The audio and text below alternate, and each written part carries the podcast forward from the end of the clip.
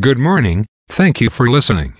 I will bring you up to date on various stocks, bond, currency and commodity price changes and give highlights of today's news. Please subscribe to the podcast for automatic downloads.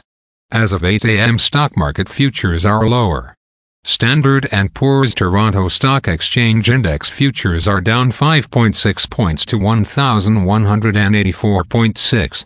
Standard & Poor's 500 futures are down 18.75 points to 4360. Nasdaq are down 68.75 points to 14,868.25.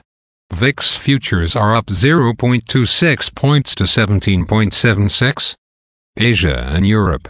The Nikkei 225 in Japan was down 345.5 points to 32,359.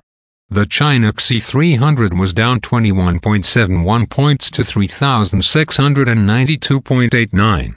The DAX in Germany is down 92.84 points to 15,312.65. The CAC 40 in France is down 44.89 points to 7,078.99. The FTSE 100 in London is up 13.4 points to 7,637.89. Commodity markets. Gold is up $5.65 to $1,931.05. Silver is down 9 cents to $23.28. Crude oil is down 40 cents to $89.28. Copper is down $0 to $3.66.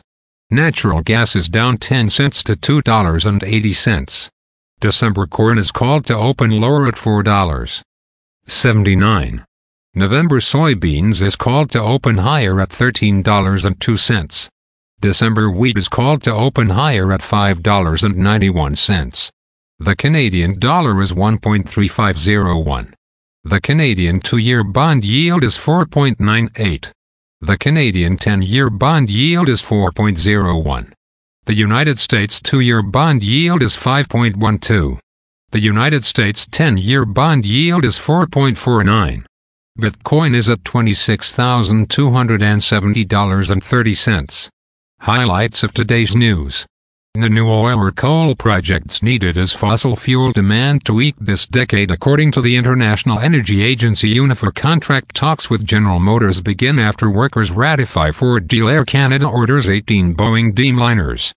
Air France orders 50 Airbus A350 seconds.